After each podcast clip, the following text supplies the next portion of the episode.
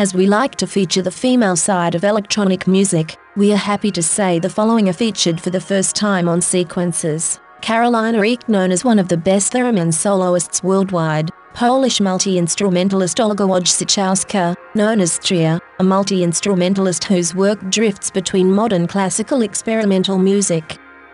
Claire Zaki is a one-woman band composer, passionate of synths and drums since her childhood and finally a collection of sound meditations with flute harp electronics and pedal effects by Sarah Jane Hargis.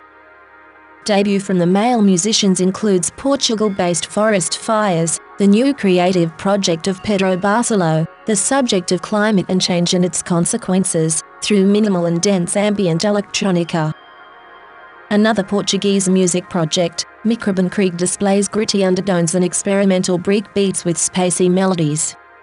Kiev-based electronic experimental music producers Tona and German Volker Rapp the founder member of the German electronic website Schallwand, his own music is influenced by Kraftwerk Jarre and Vangelis.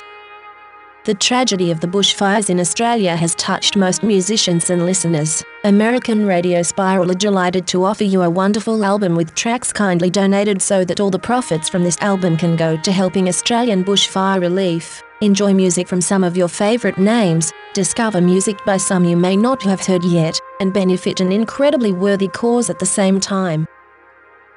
Vintage track Fairlight by blind musician Jean-Philippe Rykiel, taken from his 1982 self-titled album. Jean participated on Tim Blake's 1978 New Jerusalem, opened by Steve Hillage and Jon and Vangelis the Friends of Mr. Cairo in 1979. To this day Jean is still performing and collaborating on many music projects.